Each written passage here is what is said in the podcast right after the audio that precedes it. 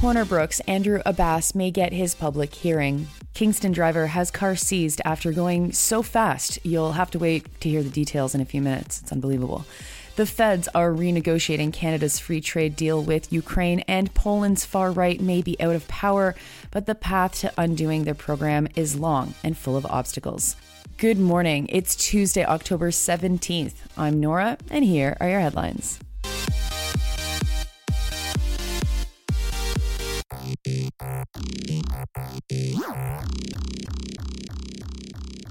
We start this morning with the story of Andrew Abbas, and buckle up because unless you're in Newfoundland and Labrador, you've probably never heard of this case before, and it is wild.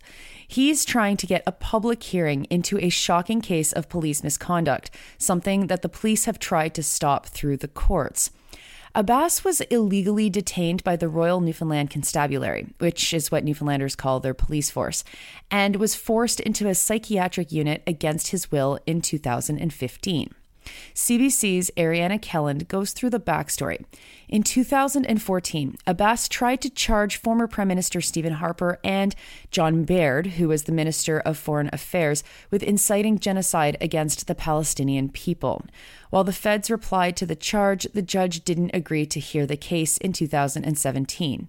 This is the first time that Kelland says that Abbas found himself on police radar. But then, on April 5th, 2015, Constable Joe Smythe shot and killed a man named Don Dunphy in his home. Smythe was a member of the Premier's security detail. Now, this is a whole other story, which is also shocking. Dunphy was an injured worker who was frustrated with the province's worker compensation program, and he raged against the system online. One of his tweets convinced Smythe that Dunphy was a threat. Smythe decided to by himself show up at Dunphy's home, and there he shot and killed Dunphy. Now, Smythe claimed that the four bullets that he shot at Dunphy were shot in self defense, something that Dunphy's family completely rejects. There's a lot more about the Dunphy case that you should look up, but I'm adding this here as it's not actually in Kelland's article, and you kind of need to know this backstory to understand the rest of Abbas's story. So, back to Abbas. He was outraged by what happened to Dunphy. One day, hearing the premier on CBC radio saying that they would, quote, be cracking down on social media monitoring in the wake of Dunphy's shooting, unquote, Abbas became outraged that the premier would double down and attack free speech, considering that, of course, Dunphy's own free speech led to Smythe coming to his home and shooting and killing him. So Abbas tweeted, quote, How about this, Premier of NL? I'm going to bring down Confederation and have politicians executed.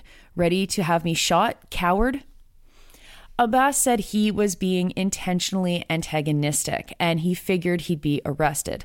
Well, this tweet resulted in police sending four officers to Abbas's home in Corner Brook.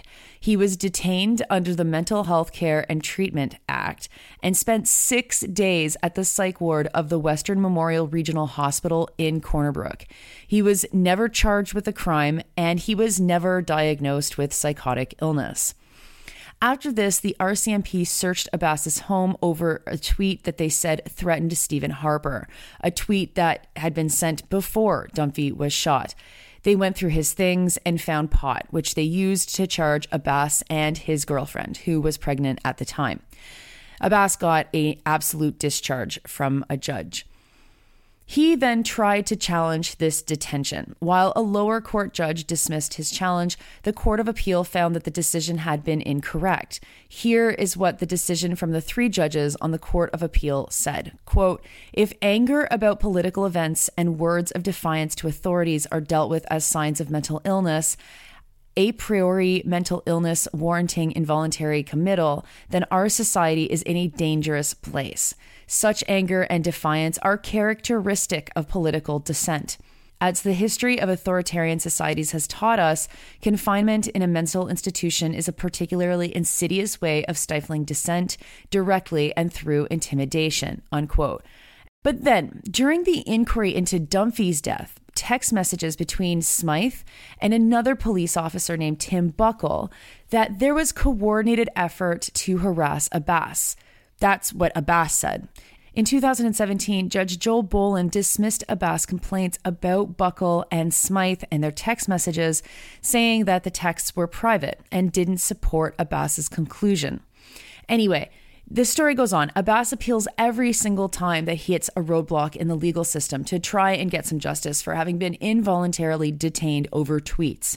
And eventually, in October 2022, it finally looks as if Abbas might get his public hearing. Except Buckle's lawyers argued that they want a judicial review of the case, pushing the possibility of a public hearing even further down the road. At the end of the day, the fact that this has taken so long is a very bad look for the Newfoundland Royal Constabulary. Kelland talks to a law professor who says that these things shouldn't take more than a year, but it's pretty clear in this case that the police felt that they could act with total impunity. It also helps, of course, that Newfoundland is a small place, and politicians there and in other Atlantic Canada provinces act like little seigneur in their little fiefdom as if they are untouchable, and police act accordingly. Though, curiously, at the end of the story, one of the reasons mentioned for the delay in Abbas's cases was that Buckle was under investigation by Alberta's Police Review Board. ASIRT.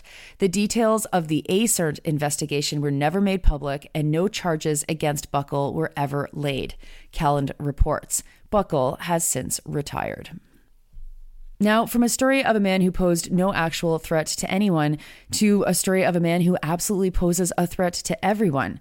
CTV's Ted Raymond is reporting that a man in Kingston, Ontario was clocked at going 252 kilometers per hour on Sunday morning. I'll say that again 252 kilometers per hour. That's about 157 miles per hour for our American listeners. He was driving at 7:13 in the morning on the 401, which is a highway that is 100 kilometers per hour. Raymond reported that the only thing that stopped him was heavy traffic. He is facing many charges, including careless driving and stunt driving. His car was impounded for just two weeks. His license will be suspended for only 30 days. There's no info about the guy's name, though he is 40 years old and was driving some kind of sports car. I can't tell what kind because the image released by the OPP isn't very good, but they did release an image of the car being impounded. Why do I think that this is worth national news? Well, this guy should never be allowed to drive again. At that speed, any error made by anyone around this guy could have resulted in mass carnage.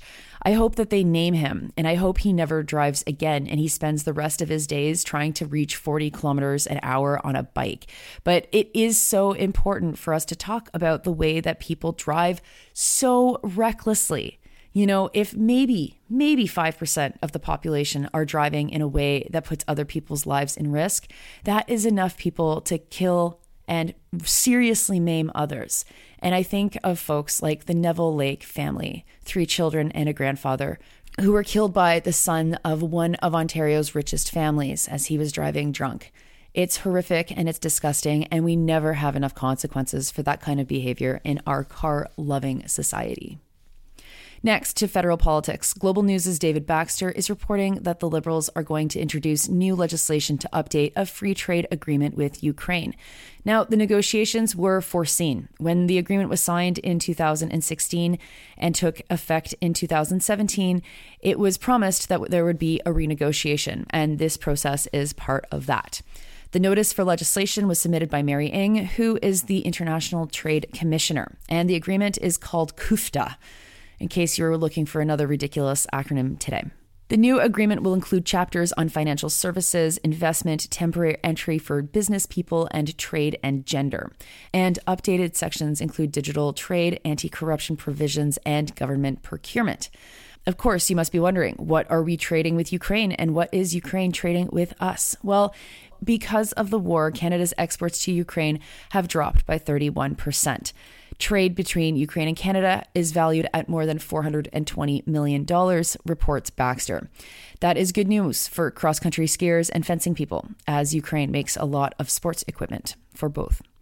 But it is wartime, so it isn't much of a surprise that Canada's top exports included armored vehicles and their parts. We also export fish and seafood, pharmaceuticals, machinery, and, uh, okay, this one's weird, private donations. Private donations are considered a top export to Ukraine. To which I say, huh? Private donations? That's not a good. Anyway, in return, Canada imports animal and vegetable fats and oils, steel, and electrical machinery. And finally, to Poland, where the Nationalist Party, called the Law and Justice Party, was just defeated in an election.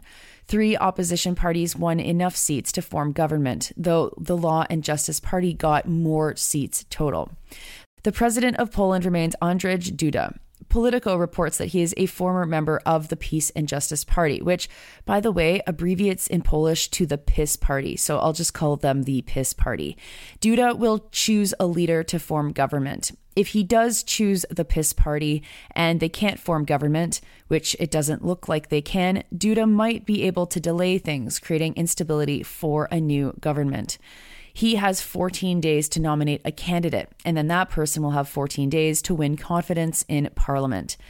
Waiting for this to play out is a coalition of three groups the Civic Coalition, the Third Way, and left parties. They have enough seats together to form government. And the leader of the Civic Coalition is a guy called Donald Tusk. Tusk has been prime minister before and is part of the center right European People's Party in the European Parliament. This might make it difficult to work with other parties who are more left wing. The Third Way coalition is comprised of two parties, and the left is comprised of three small groupings. So you can imagine the struggle Donald Tusk is going to have keeping these groups together. Duda remains in power until 2025, and until then, he has a veto vote. Parliament can override his veto, but they need three fifths support, something that might be difficult with this coalition. And what's worse, the media in Poland might play a key role in undermining the new government. Here's how Politico explains it quote, Poland's state media became PIS's propaganda arm, along with a chain of newspapers bought by state controlled refiner Orlen, hammering Tusk as the traitorous Herr Tusk, more loyal to Germany than Poland. Not a lot of people in the media are likely to survive what's coming if the new government succeeds in its goal of shutting down the National Media Council, a body stuffed with PIS loyalists that manages public media. Unquote. And for international relations, Politico says that Brussels, Berlin, and Kiev will be relieved by the vote, but things are likely to be more tense with Hungary. Hungary and Poland have a mutual defense pact. And folks, if I'm not pronouncing PIS properly, just let me know. Those are your headlines for Tuesday, October 17th. I'm Nora. Today is Sandy and Nora Day. So a new episode drops. It is a recording of our live show in Toronto. It's a wonderful conversation about politics right now, so you won't want to miss it. But clear your schedule because it's extra long with the Q&A portion. You are listening to this podcast at sandyandnora.com on the Real News Network podcast feed and wherever you get your podcasts. I hope you have a wonderful Tuesday.